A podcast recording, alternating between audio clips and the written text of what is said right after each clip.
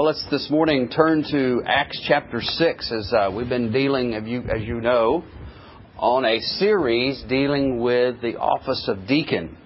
And we're not going to go into the reasons for this other than to say that obviously as we continue to grow and there continues to be these legitimate needs among us, they certainly need to be addressed. And uh, the first line of addressment, I, I'm kind of torn between whether we say, well, it's all of our responsibility to serve one another, and that's true. But I would say the first line as an office bearer then falls to the deacon. Or deacons, as the case may be.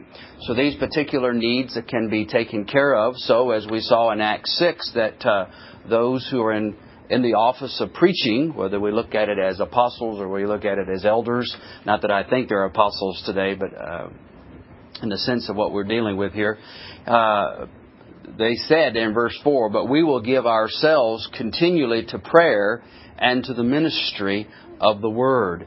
So there again is something of the reason as to why we see uh, the legitimacy of preaching upon this.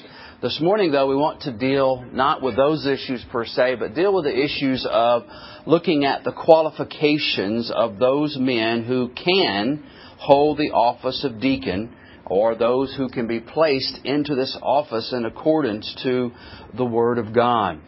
Uh, these things, uh, as we look at them, they'll actually make perfect sense to us as if we recall the fact that the office of deacon exists in order to be uh, the public, as it were, the public hands of the church, the public servers of the church.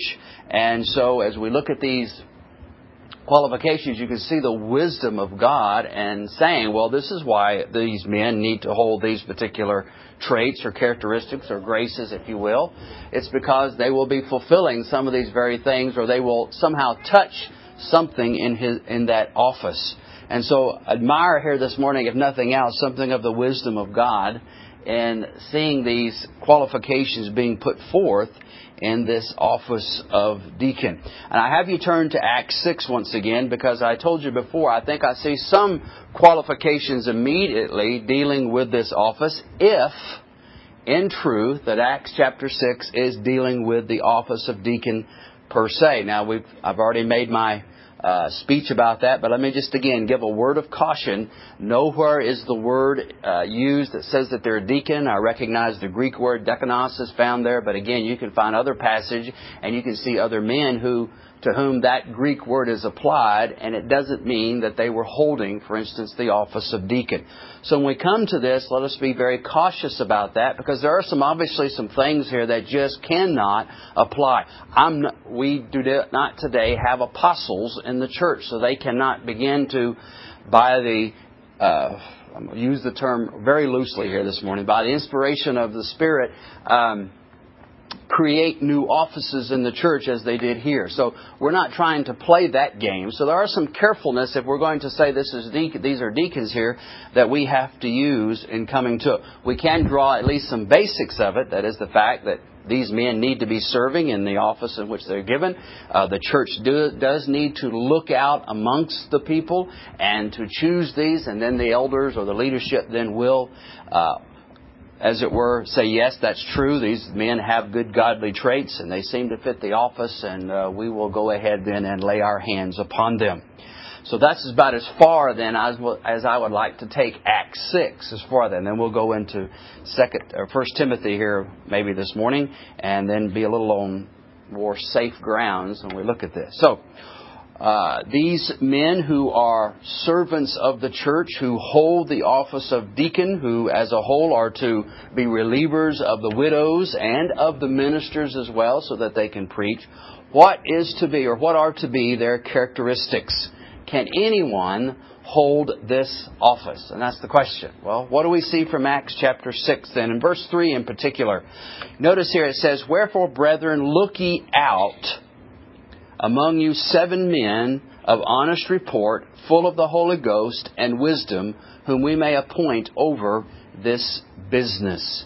I want you to notice very quickly there in verse 3, he tells the church here, or they tell the church here, look ye out among you. Notice here, the idea look ye out has the, uh, the background of looking at and expecting them. That is, these are not men who are somehow hid off in a corner somewhere, who never show any kind of traits whatsoever. No one knows them. In fact, as I said, there are thousands of members of this church at this time, and despite this idea that we can somehow get in a large church and get lost, uh, that didn't happen in the first century.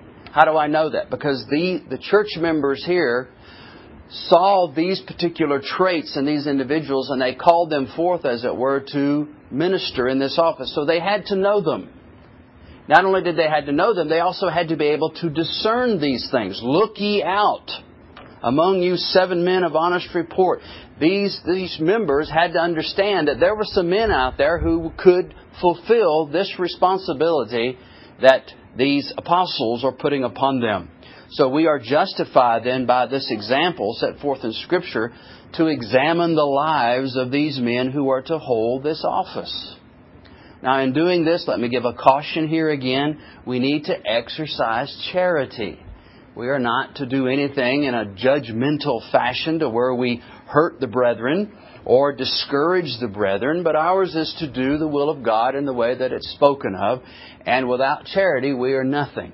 So we have to be very cautious and very careful in this judging of others. But at the same time, we are given as a church, though, the responsibility, according to the Word of God, to look out and find such men.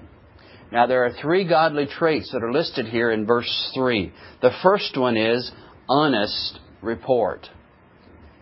Wherefore, brethren, look ye out among you seven men of honest report. Well, that's a pretty easy uh, trait to define. It means someone who is, here's my wisdom sticking out here like a sore thumb. It's a man who's honest. It's a man who's trustworthy. It's a man who's truthful in his dealings with others. And notice, he's reported this way. Again, he's not someone who hides in the back and they have to seek him out and say, Are you honest? No, this is something that everybody knows. This is something that the majority can testify to. Yes, this man is honest, he's truthful, and he's trustworthy.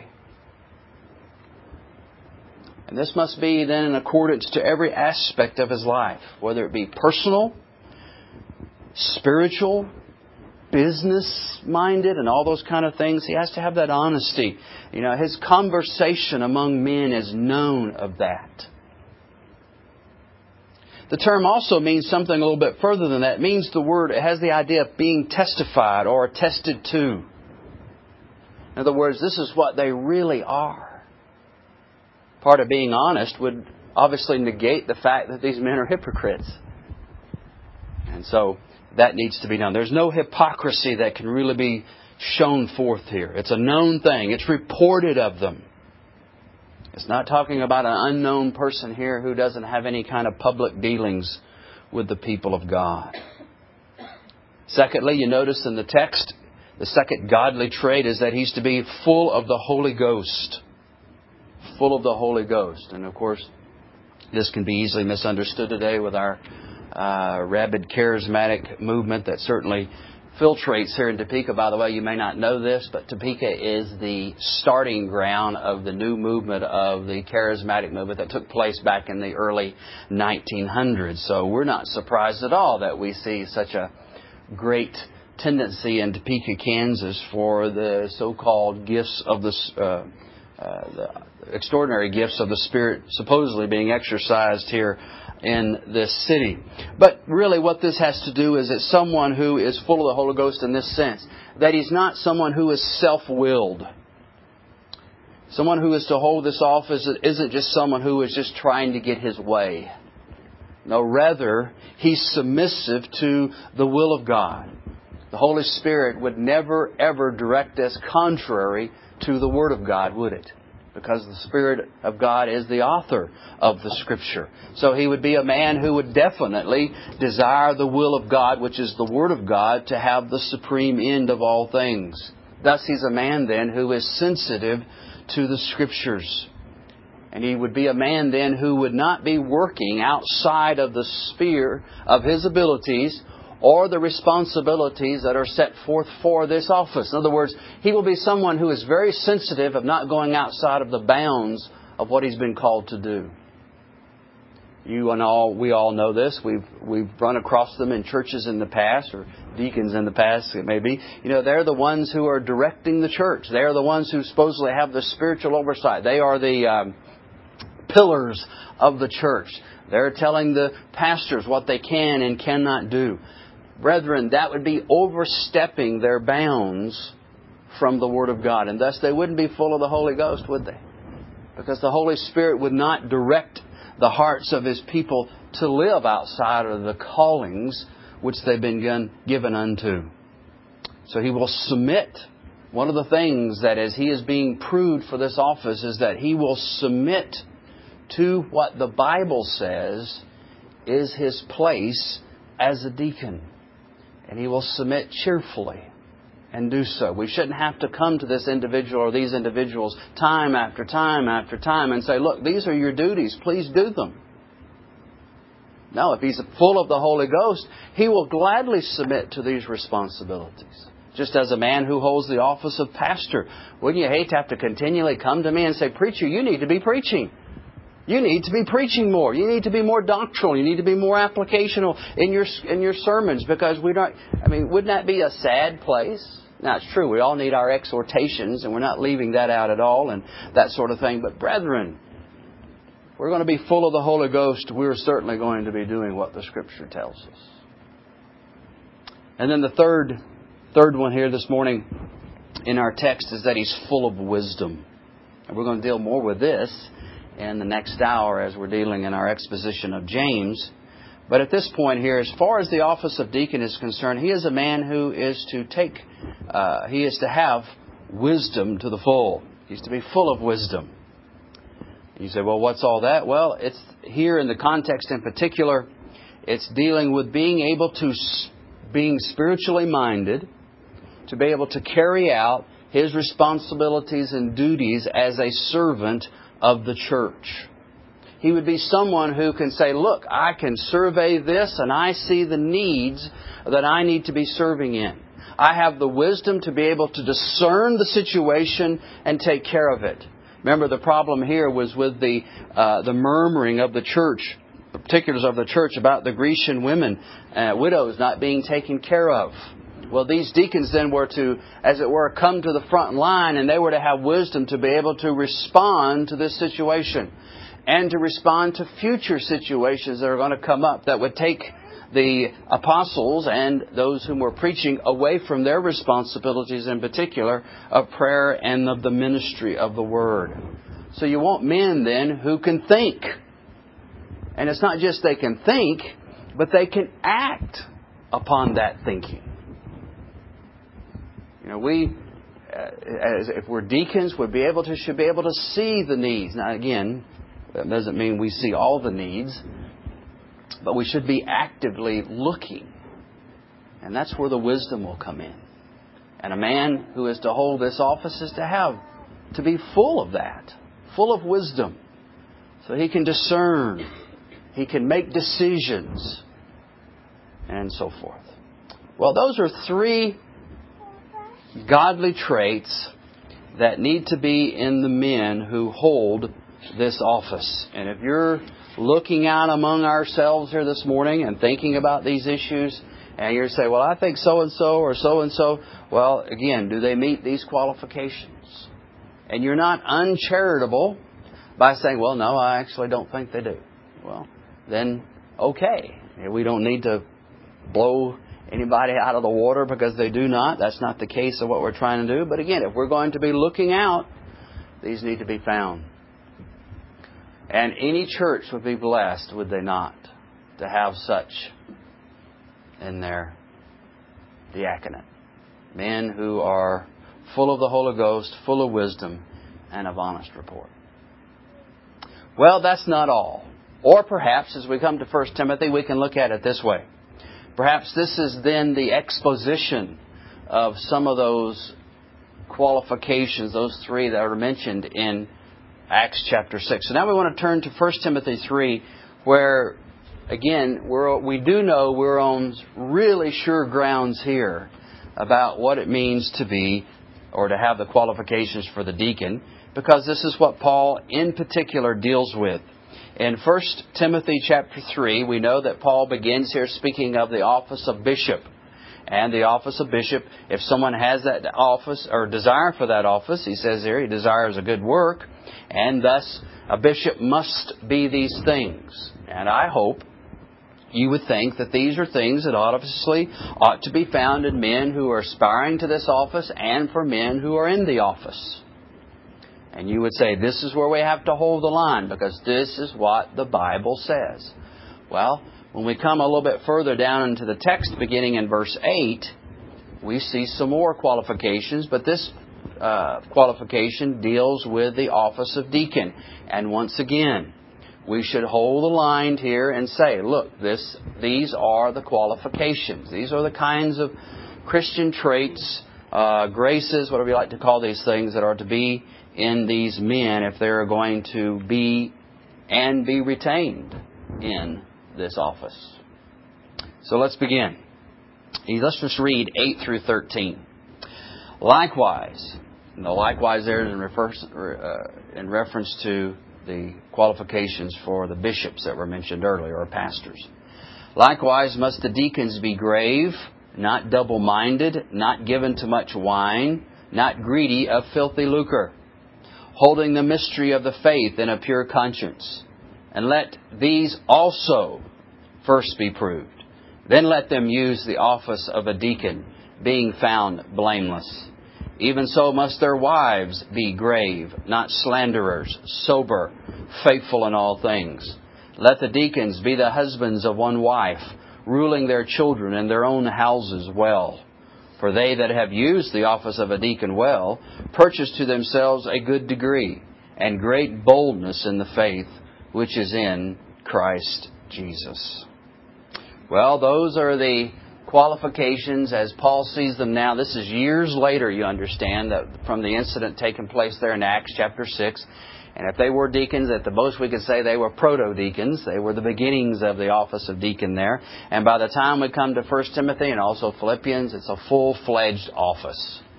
Uh, Paul writes in Philippians to the bishops, to the deacons, and to all the saints. And so thus we see the makeup then of a mature church. They will have a, uh, these characteristics about them. I want you to notice, first of all, in verse 8, he, we see that the, the word must is there. Likewise, must the deacons be grave. This is not optional. Sadly, in the matter, we've just, we see sometimes it's if, if someone even looks like they want to serve or at least want to hold the office, they just kind of, well, let's do it. No one else is going to do it, so we better let them do it because we want to, and nowadays you keep people plugged in, you know, so they won't leave the church. So let's give them something to do to make them happy, to keep them quiet, uh, to give them something to do so that they won't be getting into trouble. Brethren, while that may sound wise to the world, it's not good, it's not good for a church. It's not healthy. And the reason why isn't because, well, that's just not the way it ought to work, because I don't like it, or perhaps you may not like it. But again, we have to go back to Scripture, don't we? If these men are to hold these office, then these things are a must. And so we want to look at it in that light. Even though there may be a need for the office, they still, men still have to be qualified. And if there are no men who are qualified, maybe the need isn't as great as we think. So we need to be more slow, need to be careful, and we need to do what God says. Just to put a man in the office for a little help is a dangerous thing to do.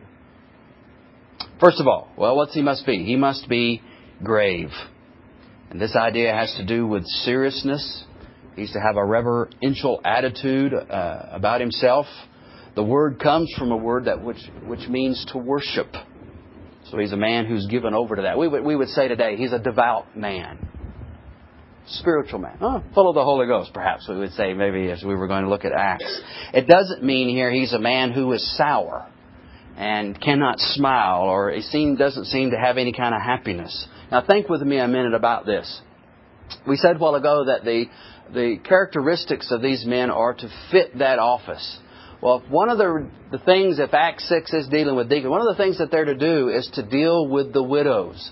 How many widows do you think would welcome a man into their home who looks as if if he smiles it would pain or kill him? It wouldn't work, would it? So even though a man is serious doesn't mean he can't be joyful. He can't be a happy Christian in, in, in a good sense. So even though he's grave, you know, don't read more into that than what the Scripture allows. He's just to be seriously minded.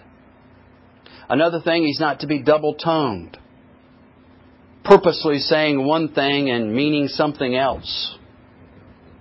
He's a man who lets his yea be yea and his nay be nay. Again, think about that as he's dealing with widows and going from people to people, he has to have that honest report about him. And then, thirdly, according to our text in verse 8, he's not given to much wine. Doesn't mean here he cannot drink, and I don't even want to get into that issue this morning, but it does mean here he's not addicted to drink, wine in particular. It says here, he's not given to much wine. So if he's has trouble with alcohol, then obviously he's not qualified. He needs to be very careful. And thus speaking here of self-control, then, isn't it? Self-control. Not probably just, you know, we can, again, not trying to step over what Paul has said, but someone who can be temperate in his life. Whether drink or food, for that matter. Another thing in verse 8 that he's not given over to, he's not greedy, of filthy lucre. Children, the word lucre there means money. Money. Not that he can't have a way with dealing with money, because you remember, what's he going to do according to Acts 6 if those are deacons? He's going to be distributing funds and supplies to widows. So he has to have a money mind. So it's not that he can't touch money, but the point here is he's not to be greedy of filthy lucre. That's very fitting then, wouldn't it, if he's to hold the office of taking care of tables? They can't be like Judas, you remember, who said, Well, I care for the poor, but he really didn't because he was a thief and he had the bag and he knew what was put therein, according to John chapter 12 and verse 6. So money then isn't his major goal in life. What is his major goal is servitude. Servitude. Not money. Doesn't mean he can't have a job. Doesn't mean he can't uh, seek to increase his holdings, anything like that. But that can't be his major. He cannot be guilty of filthy lucre. Notice verse 9. He's to have some spiritual uh, and biblical knowledge under his belt. He's to be able to hold the mystery of faith in a pure conscience. As we saw in Acts, they were to be men of wisdom. And wisdom comes from understanding the truth of God's Word. So deacons then are to be biblically literate. Again, you can see the wisdom of that. They're going around speaking to folks. They have to be able to discern. And they have to have the knowledge of the Word of God to do so. They'll be dealing with widows, and obviously they would come since women can't speak in the services. That's forbidden, and for, they can't even ask a question according to 1 Corinthians 14. Well, one of the likely places they would be asking is when other men would be visiting. And so he has to be able to, with a pure conscience, to be able to speak the truths of God's Word. Thus, a deacon in, in these first couple of things is to be seriously minded.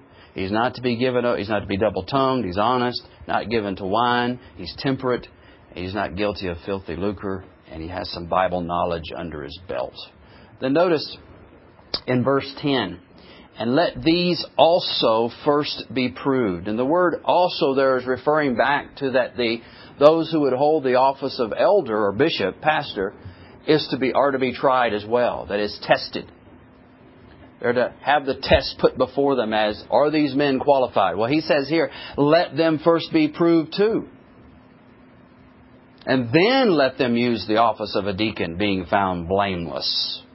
So one of the qualifications for this is that we're to test these men. They're to be put on, and, and I don't mean this in a bad way, but they're to be put on trial, as it were. They're to, to be watched and, and, and as well as nurtured into this position.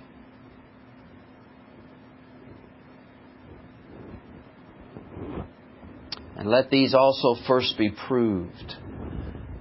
I was um, pastoring a church years and years ago where, um, after I, well, it doesn't matter when, but the point was the, the, the, the practice of the churches in that area was if you were a deacon in another church and you left that church for whatever reason and you come and join, say, the church that I'm pastoring, it, it was the mindset of those people that that person coming over into the uh, membership because he was a deacon somewhere else was automatically a deacon there.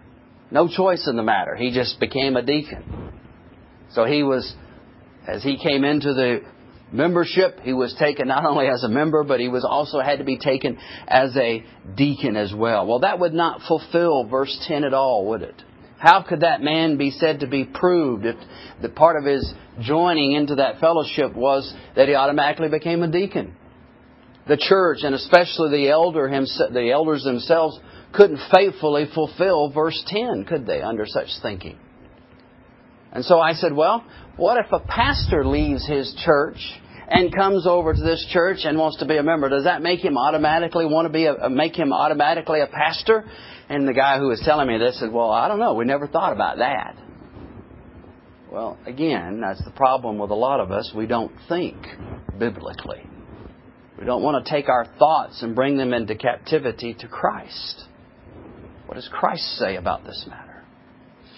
A lot of times it's just, well, we like the guy. He's just a nice fella. I mean, Give him something to do. He's really nice. Or give him something to do so he'll stay out of my hair. You know, it's, it's all these kind of excuses that we can we can make up. Brethren, we can't do that. They must be tested. They must be proved.